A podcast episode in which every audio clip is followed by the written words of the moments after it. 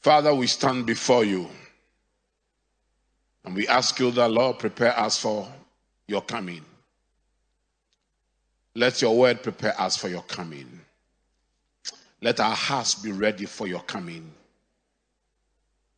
Let our whole being be ready for your coming. Let our minds be ready for your coming. Let us work towards your coming.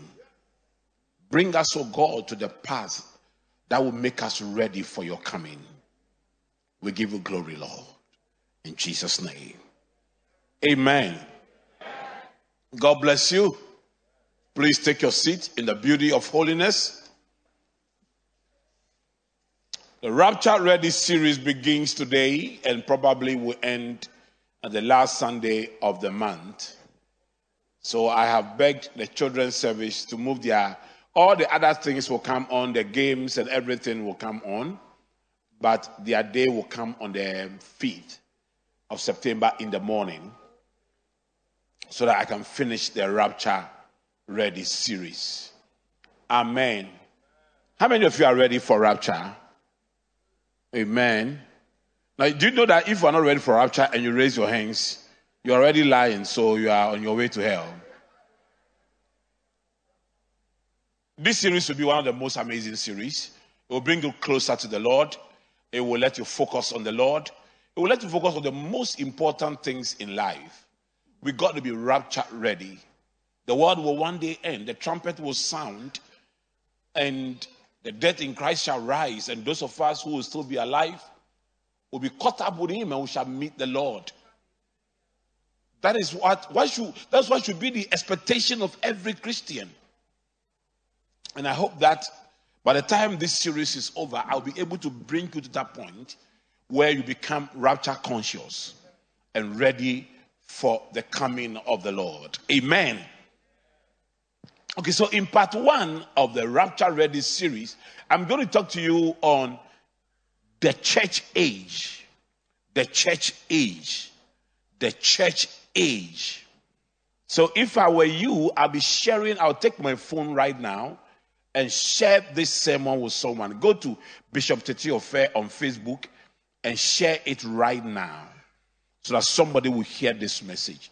So, part one of our Rapture Ready series, I am speaking on the subject the church age.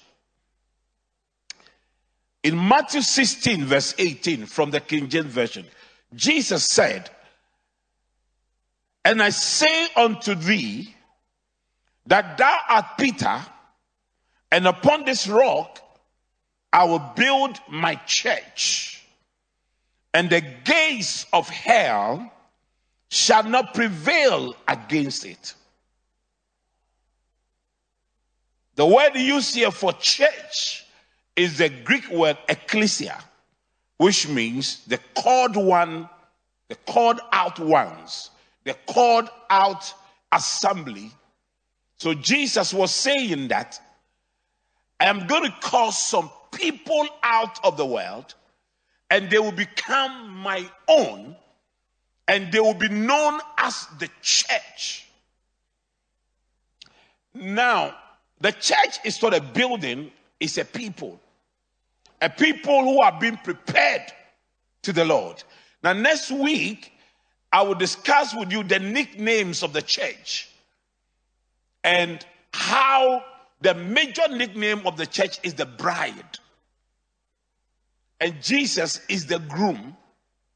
And the rapture is about, it's a marriage ceremony between the bride, which is, which is the church, and the groom, who is Jesus. Now, in the Bible days, the concept of marriage is that the man believed that the woman that is being brought to him to marry is supposed to be a virgin. So Jesus is coming for a virgin church, a pure church, a holy church. It's going to be a marriage ceremony. But for us to be able to appreciate and understand the rapture, I want to take you back and put the whole rapture, rapture into a historical context so that we can all really appreciate it and understand it. Jesus said, I will build my church, and the gates of hell shall not prevail against it. No pastor builds a church, no church belongs to a pastor. Jesus said, I will build my church, and the gates of hell shall not prevail against it. If the church is built by Jesus, no man, no human being will be able to rise up against the church and become successful. The church has been fought by kingdoms, nations, powerful men, strong armies, but the church is so strong and powerful. When the charismatic movement started in this country, we were mocked at, we were teased, we were called riffraffs and vagabonds who will not amount to anything. Like even now, the, the, the accusation is different. We are a business. We are cheating people. You have people who will devote a whole three hours on radio attacking the church, saying all manner of things against the church. But Jesus said, I will build my church and the, the gates of hell shall not prevail against it. The church can only grow stronger and better. So, right now, we are in what we call the church age. After Jesus died and resurrected, he told his disciples to go and wait for him and that he will send them the comforter. So they waited. The Jews had a festival they called the uh, Pentecost, the festival of Pentecost, the Pentecost festival. On the day they were celebrating that festival, the disciples of Jesus, about 120 of them, were at a place praying. And then suddenly there was the visitation of the Comforter, which is the Holy Spirit. And that was when the church was given birth to. Acts chapter 2, verse 1 to 4. When the day of Pentecost came, they were all together in one place. Suddenly, a sound, a sound like a blowing of a violent wind came from heaven and filled the whole house where they were sitting. They saw what seemed to be tongues of fire that separated and came to rest on each one of them. And all of them were filled with the Holy Spirit and began to speak in other tongues as the Spirit enabled them. So, the birthday of the church that Jesus promised to build was on the day of Pentecost. When the Holy Spirit came upon 120 people led by a fisherman named Peter. And suddenly they began to speak in other tongues. Andalaba. They started speaking in tongues. The Holy Ghost came upon them and it came with a violent wind. The church was giving birth to like a woman giving birth to a child. And from that day, we have the church. So from the day of Pentecost till Jesus comes, it's called the church age. So we are in the church age. It is also called the dispensation of grace. Now, let me show you something. The church age is part of what we call the seven dispensation of ages. So, God, in the affairs of men and dealing with men at different times and different periods in history, theologians have divided God's dealing with men into seven periods. These periods, we call them dispensation of ages. So the first dispensation, can we see it on the screen? The first dispensation is the dispensation of innocence. Innocence. The second is the dispensation of conscience. The third is the dispensation of human government. The fourth is the dispensation of promise.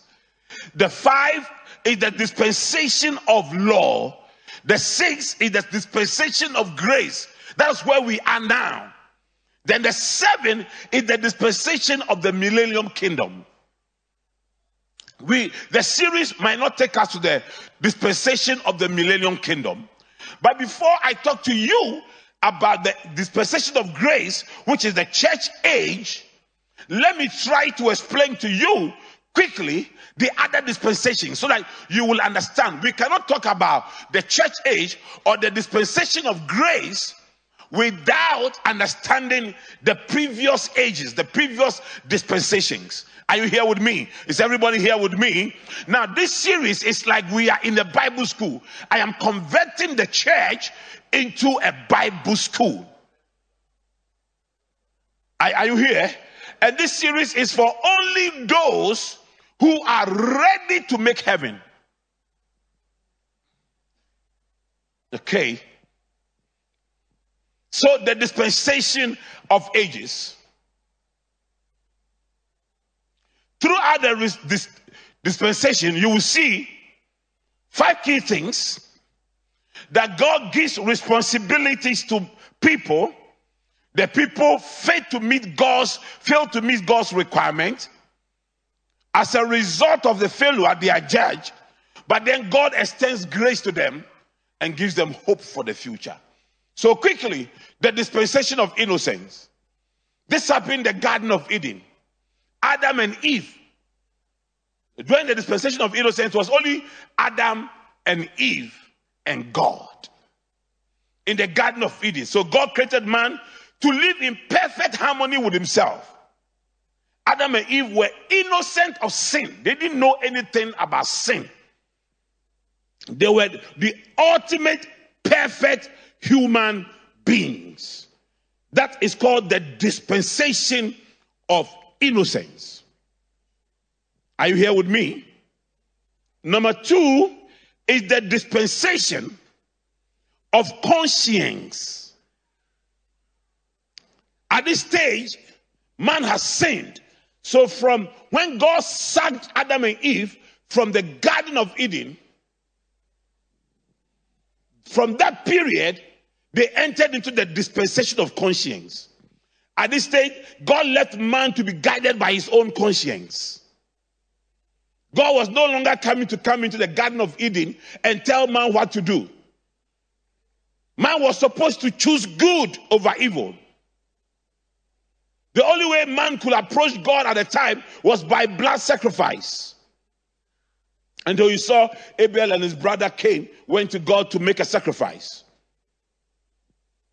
But mankind violated his own conscience and failed to choose to do right. Man continued to sin, and God's solution to the disposition of uh, conscience was that he has to destroy the whole earth. Earth. You remember when God destroyed the whole earth, and it was only Noah who found favor with God. From that going, God started a new dispensation and that dispensation is the dispensation of human government. Now, God says that, okay, I am stepping back from the affairs of men. Now, man, rule yourself. I put you in the garden, I made you innocent, you still couldn't manage. Now, I gave you conscience to choose between right and wrong, you still couldn't man- manage. So now, man, I am stepping back. I'm going to see you ruling yourself. So Noah and his children, three sons, they dispersed around the world. They started raising their own families, started establishing kingdoms, started controlling their affairs. But man was still sinful. So when the man decided to build the Tower of Babel, God came in again and said, You can't even rule yourself. So God ended the dispensation of human government.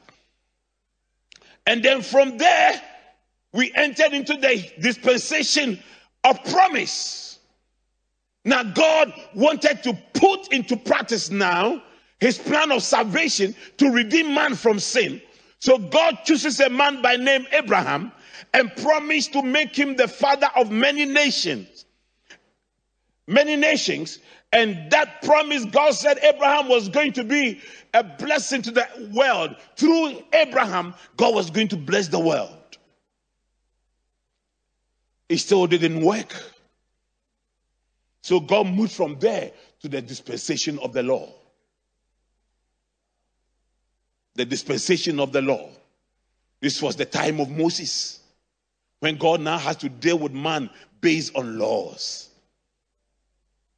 So John 1 17 says, For the law was given through Moses, and grace and truth came through Jesus.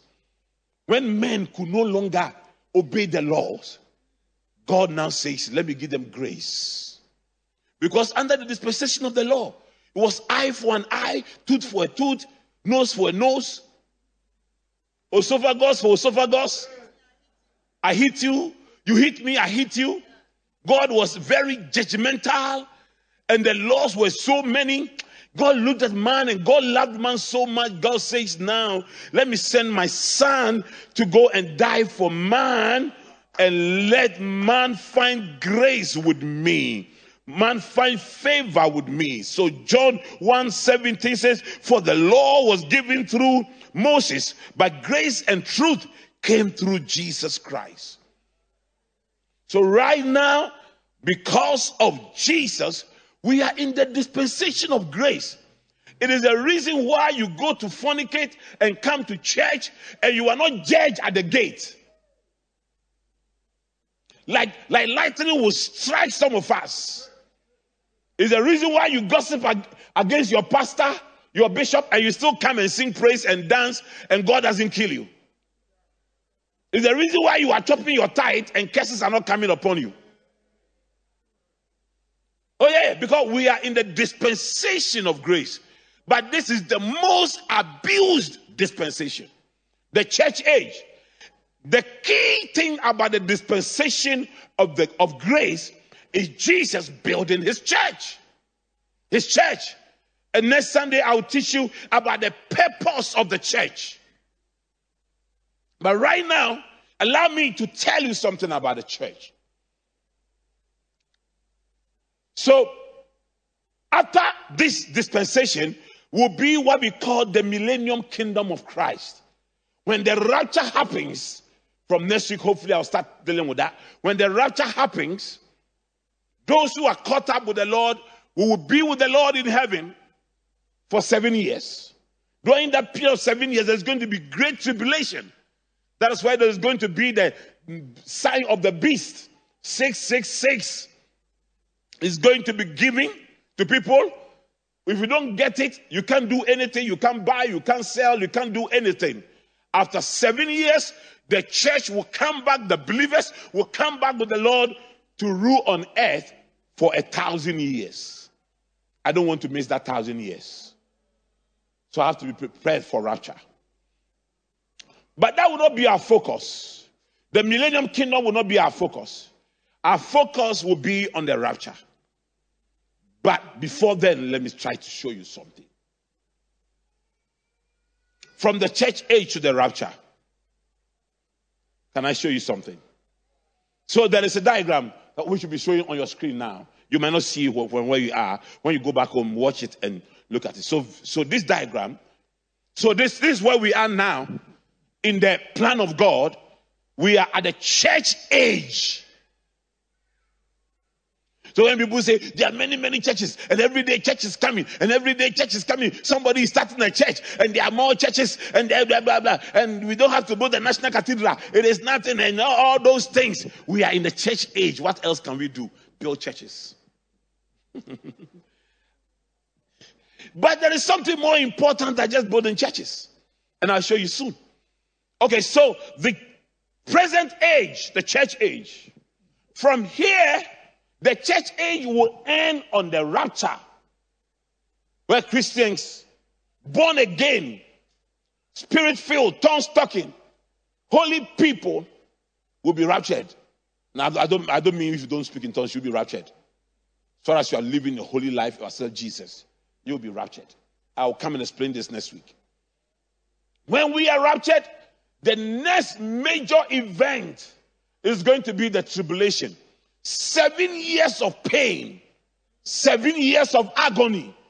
When you miss the rapture, the mark of the beast, 666 will come. Hey! Come to church and joke. Be joking in church. Come to church and be chasing people's husbands and people's wives and be living in sin and be cheating and, be, and not take your church serious. So, from the rapture comes seven years of tribulation. Now, understand that on the rapture day, Jesus will not come down. We'll meet him in the, in the air. We'll be caught up with him. We'll meet him in the air. So his real coming comes after the tribulation, where Christians return with the Lord for his second coming. And then we reign with him for a thousand years on earth. Then the thousand years will end with something we call the Battle of Armageddon. Then when the Battle of Armageddon ends, now all unbelievers and those who were hypocrite Christians will be cast into the lake of fire. Oh, yeah, yeah, lake of fire. If you like, go and look for a lake. Stand there. It's a body of water. But this one is going to be a body of fire. Will be cast there. Then those all believers will now enter into heaven, the new heaven and the new earth. So this is where we are now. But this is going to happen soon. And I'll tell you about it next week. This is where we are, but this will happen soon. If this happens, if the trumpet sounds and you are not raptured, you are entering into the seven years of tribulation, pain, and suffering. Pain and suffering. But let me show you why why many people are going to miss the rapture. I want to show you. Because the great deception in the church age, I want to show you the great deception in the church age. Matthew 7 21, Jesus said something. Not everyone who says to me, Lord, Lord, will enter the kingdom of heaven, but only the one who does the will of my Father who is in heaven. So it's not all of us who are here this morning saying, Lord, Lord, and worshiping Him and doing all the things we are doing that will make heaven, except those who does the will of the Father. Why? Why is it that I go to church, I say, Lord, Lord, but yet I may not make heaven? I want to show you in the church age, there are seven types of churches. That is why you see, Christianity is not a religion. So it, it's not a church you go. Okay, the church you go has a role, actually. So I'm going to show you the seven types of churches in the church age. And how people are in church, some churches that will gradually the whole church is going to hell. I'm telling you. There are churches that Satan is actually using to take people to church. Yeah, yeah, where Satan has appointed his own head pastor with a dirty oil. Have you ever bought a dirty oil into your car before? Oh, we used to when we were very, very poor. Remember, the taxi drivers, those of you who are running taxis, your drivers, that's what they buy. Oh. So you see the way mommy's car is, eh? Mommy's car, the, the oil is supposed to be in, in it for a certain number of time. Total quality oil. So when mommy takes a car to be serviced, the boys there takes that oil. Then they sell it to the taxi drivers. Dirty oil. But I bought some before. I used to have a car that was giving me trouble.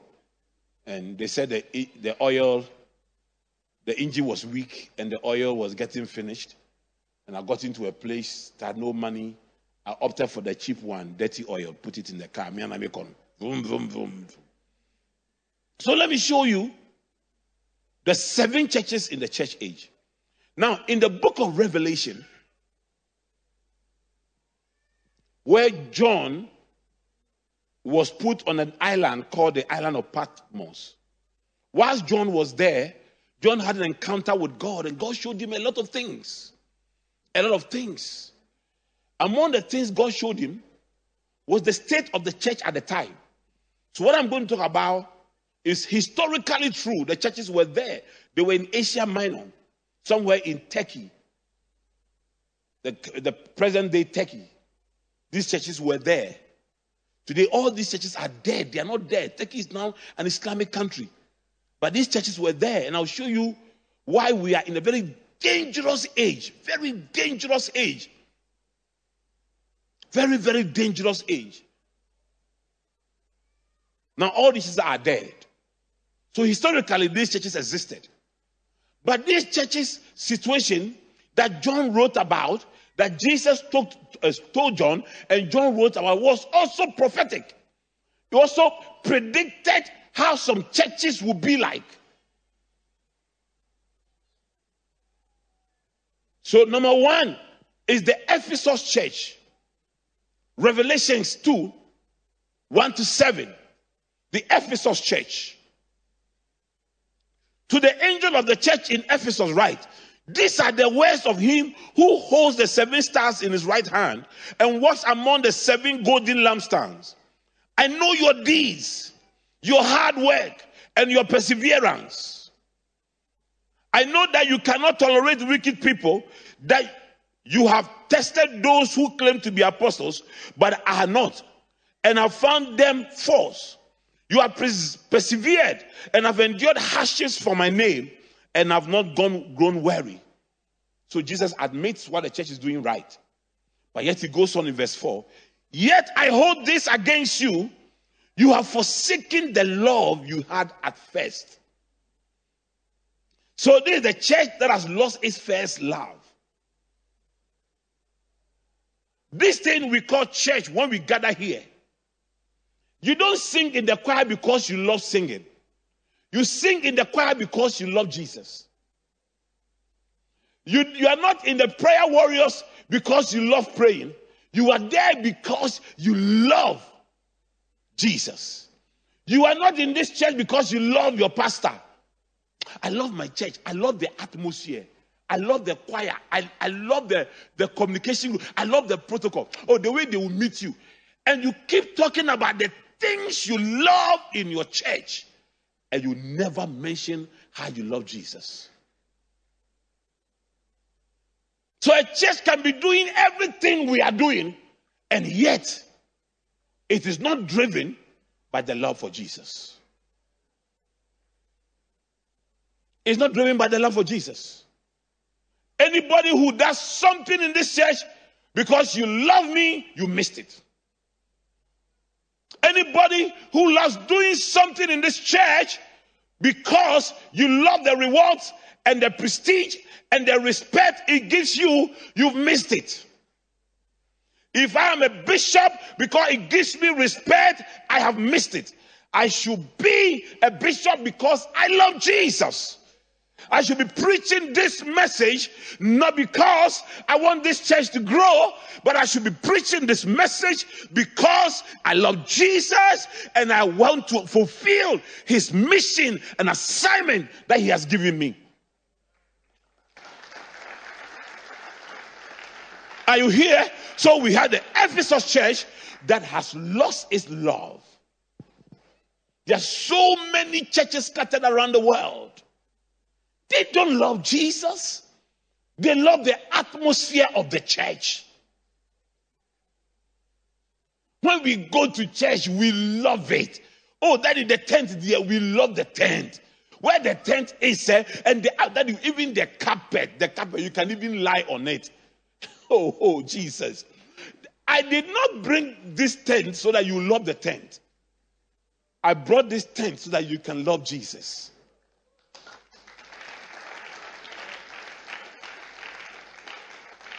Don't want to miss church, oh, because I love the bishop's teaching. I don't want to miss church, oh, because I love the choir singing. And in fact, we have two fantastic choirs, powerful choirs. I love, oh, I love the choirs, the way they sing.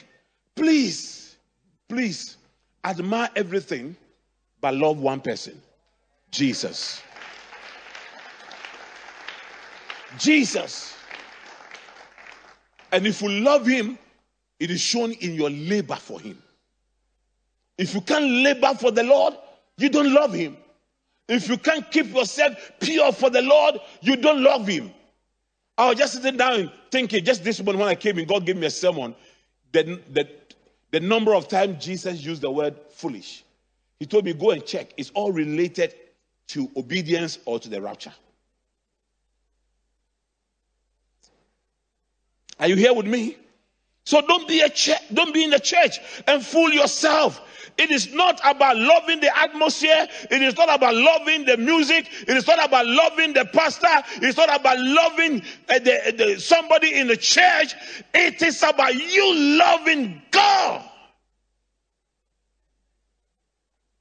and dedicating your life to serve Him. Number two is the Smyrna church. The Smyrna church, Revelations 2 8 to 11. To the angel of the church in Smyrna, write These are the words of him who is the first and the last, who died and came to life again. I know your afflictions and your poverty. Now, here, and your poverty, yet you are rich. Now, Jesus tells this church, I know your poverty, and yet you are rich. So this is the church that was rich towards God. They didn't have air conditions. They didn't have suited men. They didn't have carpeted areas. They didn't have a five star bishop. Yet the church was rich. Because God's definition of richness, prosperity, is different from the way we define it. We are looking for some nice church with a lot of cars to go in. I know about the slander of those who say they are Jews and are not, but are the synagogue of Satan. Do not be afraid of what you are about to suffer. I tell you, the devil will put some of you in prison to test you, and you will suffer persecution for 10 days. Be faithful even to the point of death, and I will give you, and I will give you life as your victor's crown. Whoever has ears, let him hear what the Spirit says to the churches. The one who is victorious will not be hurt at all by the second death that is hell. So, this church is what we want to become. They were not rich physically, they were rich spiritually. And the evidence of their prosperity is that they were faithful to the point of death. Faithful to the point of death. They suffered persecution. Some of them were arrested, and for 10 days they were they went through pain, but they were faithful to the point of death. That is the kind of Christian we want to raise. Not a sister who, because she's hungry, will go and get a sugar daddy to finance her and buy her one pack of papaya. Shameful acts in churches today. And people can make argument like, and eh, Nana, I don't have anybody taking care of me. What should I do? I need a man to take care of me. I don't have anybody taking care of me. What should I do? This life called Christian life, it is you must be faithful to the point of death. What it means is that as we are sitting here right now, if somebody walks in here with a gun and says that renounce your faith or else I will shoot you, all of us should be able to say, kill us. Kill us. We are not going to renounce our faith. Kill us. But if we steal from your office because you are tight, if you steal from your office because you are tight, you cannot be faithful to the point of death.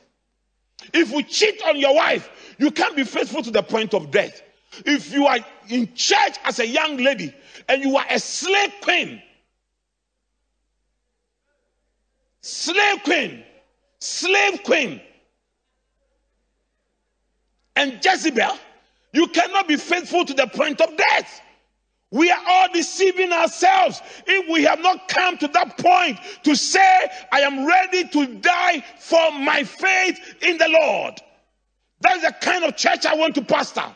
A church with young men and women who are desirous to die for the Lord, crazily in love with the Lord. We are not here to raise a concert party. This is not a concert party church.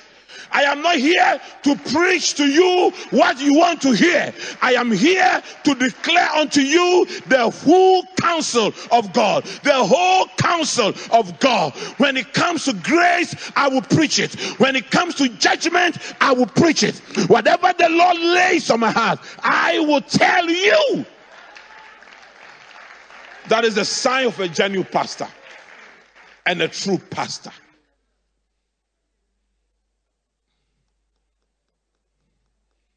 The Smyrna church, Lord, make us like that. Let us be faithful to the point of death. Faithful to the point of death. That he's talking, he doesn't understand our generation, the way we feel, the temptations, the temptations, the temptations, fall into it. Fall into it and go to hell. Do you justify sin?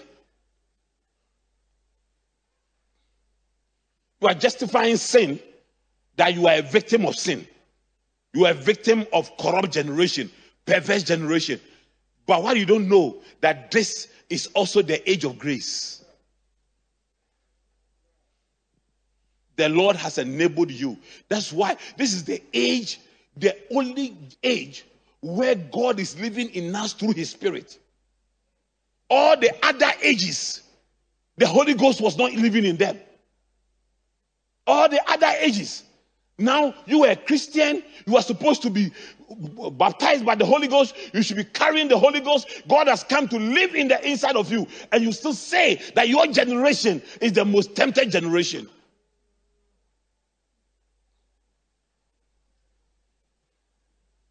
You are either not a Christian or you are not ready to make heaven. Can I read the next church? It's called the Pergamon Church. The Pergamon Church. The Pergamon Church. Revelations 2 12 to 17. To the angel of the church in Pergamon, write These are the words of him who has the sharp double edged sword. I know where you live, where Satan has his throne. Like on this street, uh, junction there, Satan has a throne there. I will dethrone him. That's why God brought me here to dethrone him. Yet you remain true to my name. You remain true to my name. You did not renounce your faith in me. Not even in the days of Antipas, my faithful witness, who was put to death in your city where Satan lives. Nevertheless, I have few things against you. There are some among you who hold on to the teaching of Balaam who taught Balak to entice the Israelites to sin so that they ate food sacrificed to idols and committed sexual immorality. Can I tell you something? You know Balaam, who was the prophet who was giving money to go and curse. Today we have we have Balaams in our puppets. Prophets who are driven by material gains manipulating people and telling them what God has not said. And they are pulling the crowd. And everything they do there is virtually concert. It doesn't prepare anybody for the coming of the Lord. It is the promotion of greed and material. Ah, in my office, I tell them, but that is in my office. I tell them that listen, two things every human being wants massage their ego and feed their greed. So I said, in, in, in our branding, we must massage the ego of those who come to study here. Let Accra Business School be a brand name. Let people walk into our lecture halls and feel like they are big girls and big boys. And then give them more. So, like our MSc, when you take our MSc, you become you become a qualified, you become a member of the Institute of Financial Accountants, UK. An associate member. So you get more than you have bargained for. Because every human being is greedy. And people have brought that to the church. Let's invest and make the church look big. So, so people belong to certain churches because of ego. And the pastors know it. They know how to massage your ego. You're not a Christian, oh, but you belong to that church. You go every Sunday, ego. After church, you take a picture. If you get a bit closer to the pastor, you take, you put on Facebook. We are our levels don't change now. Our levels have changed now. It's ego massaging. And the sermons we preach sometimes is to feed your greed. A year by this time, you will build 10 houses. Yeah. A year by this time, you will have abundance of this. Yeah. A year by this time, you will do this. Yeah. As you hear greed being pumped into you, being pumped into you, you forget that this life has an end. And one day it will end. So when people genuinely work hard to build houses, you feel that God is not blessing you. But all you have been doing is be jumping and shouting that it is coming. My house is coming. I'm pregnant with my house. I will give birth to it. Everybody who is pregnant labors and work. Yeah, when I met mommy, the first time she came to my house, I had nothing. I said, I know that you're expecting some things, but everything you don't see here, I'm pregnant with them. I will labor, they will all come out. And I labored before I gave birth. You cannot be living.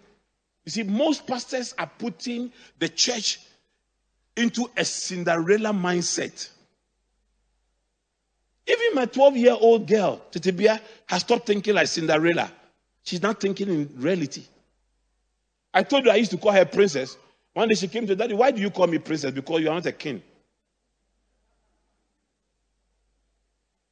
So don't call me princess again until you have a kingdom. So I'm planning to buy some village.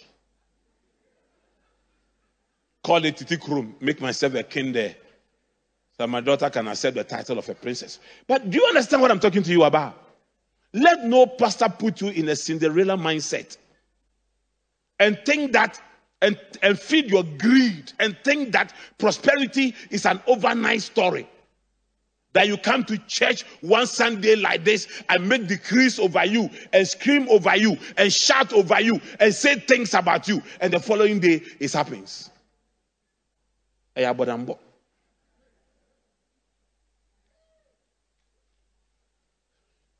I preaching? So the Balaams are in the church. who thought to entice, who thought Balak to entice the Israelites to sin, so that they ate food sacrificed to idols and committed sexual immorality. When I see Christians defending festivals and saying that it's our culture, it's our culture, it's our culture, it's because you have no understanding. African traditional religion is a subset of a big culture. All of us here I love my culture. I'm a kwapim. I love my culture. I speak my language. I celebrate my people. But I'll not allow them to pour libation. Why? Because when you start pouring libation, you are introducing another religion. I'm an African. I have chosen to be a Christian. I am not by, by force have to follow the African traditional religion. We are going to get married. You have brought everything. They, they want this amount of cloth, uh, uh, 12 pieces of um, cloth, ring, Bible, um, panties, braziers.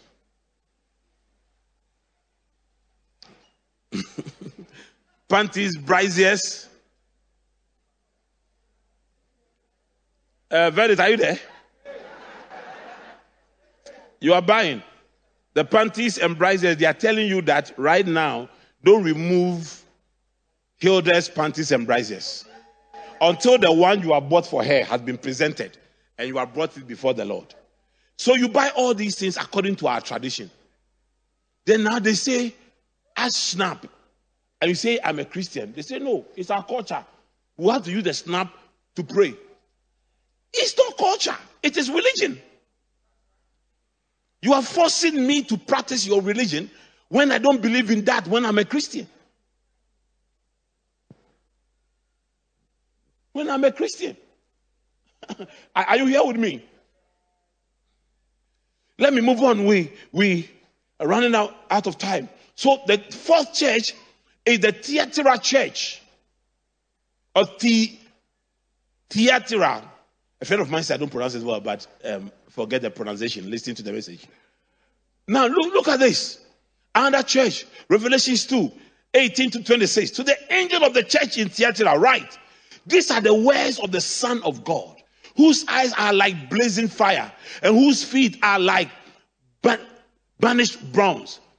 I know your deeds, your love and faith, your service and perseverance, that you are now doing more than you did at first. Nevertheless, I have this against you. You tolerate that woman Jezebel who calls herself a prophet. By teaching, by her teaching, she misled my servants into sexual immorality and eating the food, eating food, eating of food sacrificed to idols. I have given her time to repent of her immorality, but she's unwilling, so I will cast her on the bed of suffering. And I'll make those who commit adultery with her suffer intensely unless you repent of her sins unless they repent of her sins. I will strike her children dead. Hey, then all the churches will know that I am the one who searches the hearts and minds, and I will pay each one of you according to your deeds. It's a serious thing. I used to have a woman in this church when we started. She used to tell the girls in the church, hey, sleep with the boys. So when they, because how will you know that their thing works? and should be giving an example of a man, a woman who went to marry a man. It was only when they went to the bedroom after the marriage that the thing was not working. So you have to test it. Don't mind, Pastor. Test the thing. Test it, test it. Anybody, any woman who is promoting, test it, test it, test it. It's Jezebel. Especially if you sin and the person is covering the sin for you. There were people in this church who committed sin. When I suspended them, they went to other branches of the same church, and the pastors knew it, but they took them on to do what I suspended them from doing. And they were inviting me for a confrontation. I never disturbed myself with those things. You can't be in a church and be a Jezebel, sleeping with married men in the church sleeping with married women in the church, committing adultery.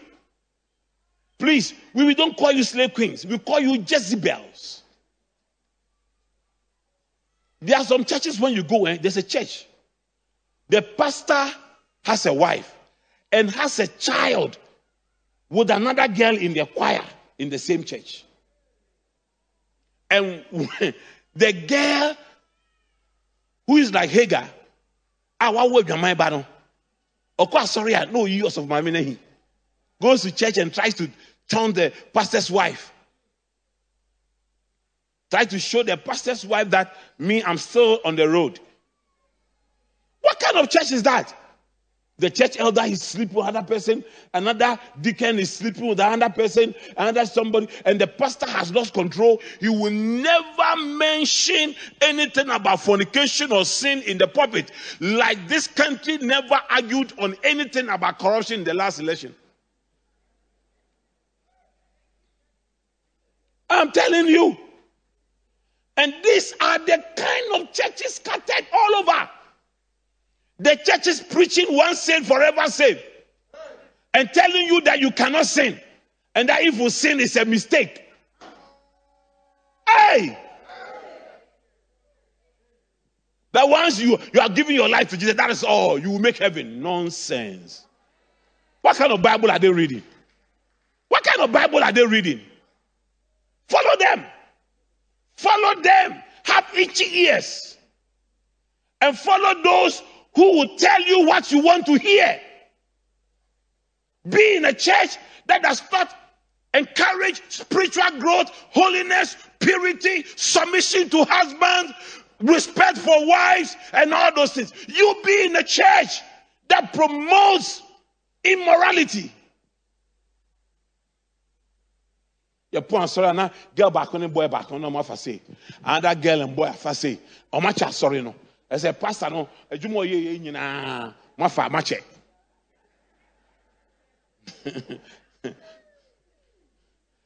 nyame fa yɛ bɔ ne nkyɛn mese nyame ɔyɛ dɛn? Hey! What kind of generation is it? So in the church age i'm showing you the type of churches. In the church age. That is why all these churches have collapsed in Asia, um, in Turkey. Now, now this church, that, that, Turkey is now an Islamic country, but they used to be there. They used to be there, but they lost it.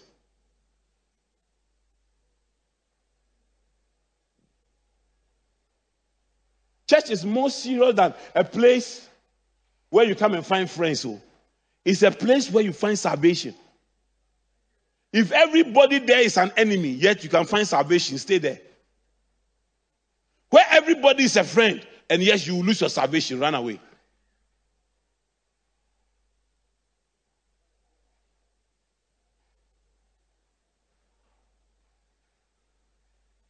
Are you here?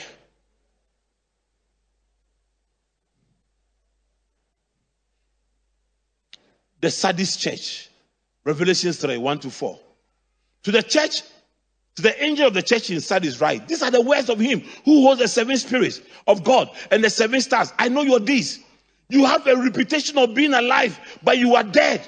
Wake up, strengthen what remains and is about to die. For I have found your deeds unfinished in the sight of my God. The church that has a reputation of being alive, but they are dead. Making noise is not a sign that the church is alive. I said, unfortunately, we can't tell the difference between excitement and the anointing. For most churches, it's excitement. There is no anointing, just excitement. When they are singing, the same thing you feel. If I bring Shantawale here, you feel the same. My children say I don't pronounce the name well. Uh, Shata, eh? Shatta Wale Stone Boy. If I bring them here and they start singing,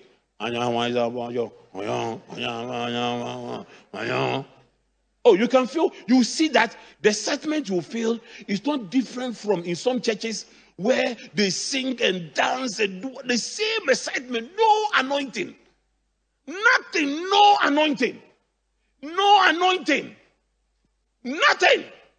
Because they have a reputation of being alive. The pastor is a brand king, brand pro on Facebook. Reputation of being alive, but they are dead. So I called mommy. I said, You see this pastor? Today is his wife's birthday. Look at the way he's celebrating the wife. He's afraid somebody will be offended. This pastor is afraid somebody will be offended. Look at his wife's birthday. He just put there, Happy birthday, woman of God. Hey! Your birthday, Facebook, happy birthday, woman of God. And look at the 12 5 p.m. Not long after he was caught, I was cheating on the wife. Mommy said, Hey, who can you? I said, Listen, I know their games. There was a pastor who came to see me to complain about one of the boys I ordained, not in this church. That the boy, the other boy, has taken his wife. So I was very angry. How can I ordain you to go and take somebody's wife? So I, I summoned this person. And this guy who came to make the complaint, when you see him on Facebook, eh, he's bishop, doctor. So when he came first, even before our conversation started, I said, Oh, I know you. I know you. have seen you on Facebook. You're very popular on Facebook, Bishop Doctor. So where did you do your PhD? He didn't even understand what PhD is. He was fumbling. What did you write on? He couldn't even make one good sentence in English. Okay, what, why are you here? Um, my wife and one has gone to take. So I called a gentleman to come on a certain day. And I invited him also to come and meet that gentleman. Let's deal with this wife issue. What was the issue?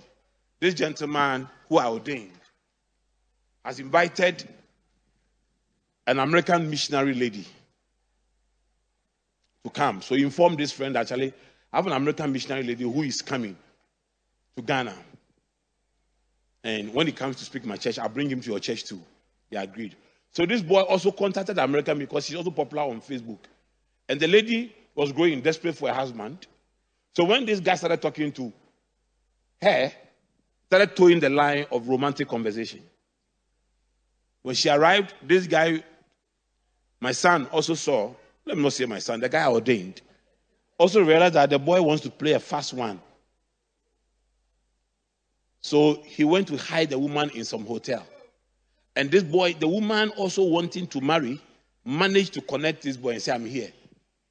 The first day the boy was going to meet the woman, he was carrying ring. With one person also, also calling himself a bishop. Immediately he got there, the bishop said, Bring your hand, I'm going to bless your marriage. Bless them, say you are married. I said, Is that the marriage the guy came to talk about? He said, Yes. That how they got married? Yes. I called the guy. I said, I've heard how you got married. Can you come and see me? Let um, he didn't come. He's still on Facebook, moving crowds. Reputation of being alive but dead. But dead. Watch out. Watch out for these things. Do not be deceived. Watch out for these things. The church in Philadelphia, the Philadelphia church. To the angel of the church in Philadelphia, right? These are the words of him who is holy and true, who holds the key of David. And what he opens, when he opens, no man can shut. I know your deeds. See, I've placed before you an open door that no one can shut. I know you have little strength, yet you have kept my word and have not denied my name. I will, I will make those who are of the synagogue of Satan, who claim to be Jews, but are not, but are liars. I will make them come and fall down at your feet and acknowledge that I loved you. Since you have kept my command to endure patiently, I will keep you from the hour of trial that is going to come on the whole world to test the inhabitants of the world. I'm coming soon. I'm coming soon. I'm coming soon. Hold on to what you have so that no one will take your crown. The one who is victorious, I will make a pillar in the temple of my God. Never again will they leave it. I will write on them the name of my God and the name of the city of my God, the new Jerusalem, which is coming down out of heaven from my God. And I will write also on them my new name. Whoever has ears, let them hear what the Spirit says to the churches. Philadelphia church, a solid church, solid church. They say, Yet you have kept my word and have not denied my name. We want a church that keeps the word of God, that preaches the word of God.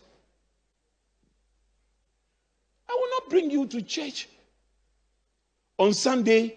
They will come and dance. Ah, I said today, I don't feel like preaching. I don't feel like preaching. Let's just dance and go. I don't feel like preaching, I feel like prophesying. Nonsense.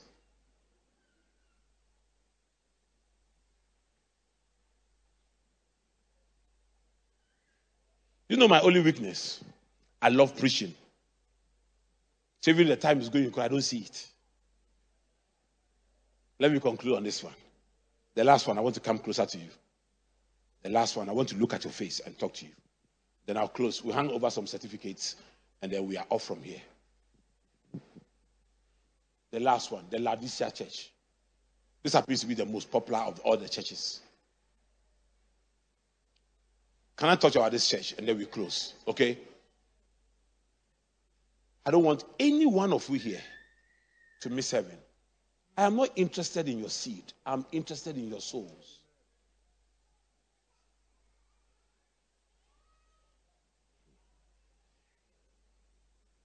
Revelations 3 14 to 21. To the angel of the church in Laodicea, write These are the words of the Amen, the faithful and true witness, the ruler of God's creation. I know your deeds, that you are neither cold nor hot. Hey, I preached about this, you remember? So because you are lukewarm, neither hot or cold, I am about to spit you out of my mouth. You say, I am rich. You see the lukewarm church. You say, I am rich. I have acquired wealth and do not need a thing. But you do not realize that you are wretched, pitiful, poor, blind, and naked. People came with top cars. But before God, they are poor, wretched, naked, and blind. People came to church today with top suits, with top clothes, thousand pound suits, two thousand dollar suits. People came with Rolex watches today. And then the people we look at and say, We want to make them church leaders. Hey, hey, give him a seat. When the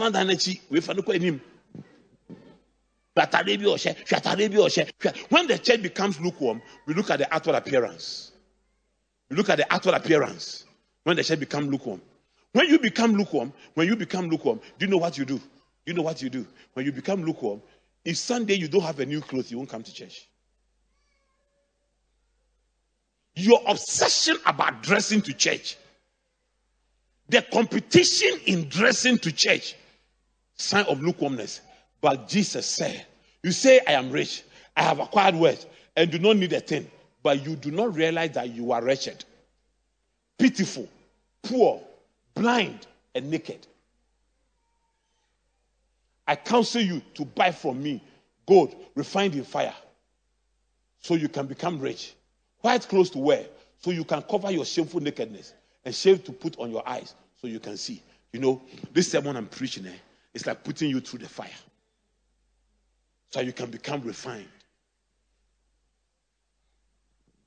Forget about all these pastors who stand there and say, Me, Corona cannot do me anything. Me, everybody, hey, me, eh, I pray for somebody. He got up anyway, and, and I, I, prayed for this, and I did this, and and, and, and somebody, and I did this, and, and me, I'm anointed. Me, me. By the time he finishes the sermon, he's telling you how powerful he is, than how powerful God is.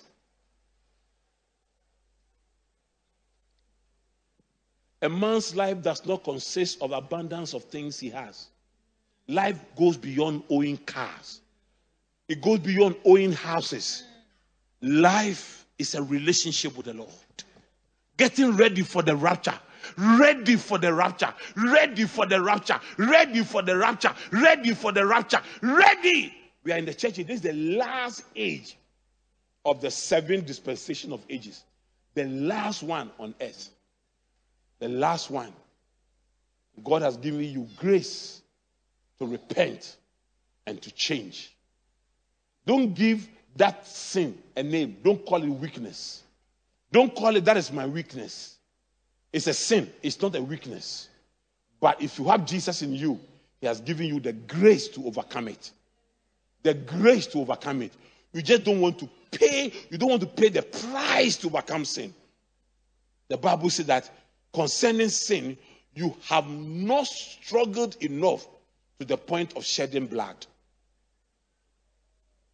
You need to fight that thing. Get rid of that sin in your life. Get rid of those lukewarm Christians around you who want you to become, who wants to miss heaven. Talk against pastors, speak against church. I mean, Take your mind off the coming of the Lord. There had never been a single day I have not looked into the skies and asked myself this question. So if the Lord appears right now, what will happen? Will I go? I check myself every day. If I'm going to bed, I ask myself this question. If the trumpet sounds tonight, will I go?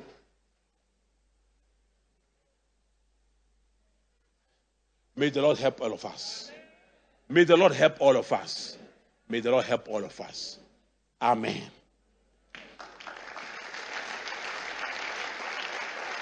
Rise on your feet, let's pray. Is your name in the book of life? Is your name in the book of life? says, can we do that? Is your name? Is your name in this book of life? Yeah. Is your name in the book of life? Close your eyes and ponder by the song. Name in the book of life? Is your name in book of life. Is your name in the book of life? Yeah. Is your name in the book of life? Is your name in the book of life? Yeah. Is your name in the book of life? Is your name in the book of life? Yeah. Every eyes closed. You are here this morning. You are not sure your name is the book of life. You are not sure if the trumpet sounds today, you will make heaven. Forget about who you are. Don't have a reputation of being alive. Come forward, let me pray for you. You are not sure you will make heaven if the Son of Man comes. Wherever you are, come forward right now. Every eyes closed. Just come forward. God bless you. Will you make heaven if the Son of Man comes today? Come here right now. Let me pray for you. Will you make heaven if the Son of Man comes today? I want to pray for you. God bless you. God bless you. God bless you. God bless you. God bless you. God bless you. Don't have a reputation of being alive. Jesus said, if you harden your heart, of life? Is your name in the book of life? I'll reject you before my God. The book of life. The trumpet may sound soon. We are in the last days. In the book of life. You haven't given your life to Jesus. Is your name Come here right now. You are not sure you will make heaven. Let's not today go. Today is the day of salvation. Do not harden your heart.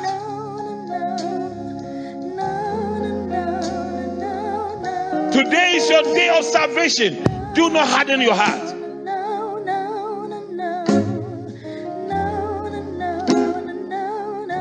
It's your name in the book of life. Will you make heaven if the Son of Man should come today? Will you? Will you? Come here. There are more people standing there because of reputation.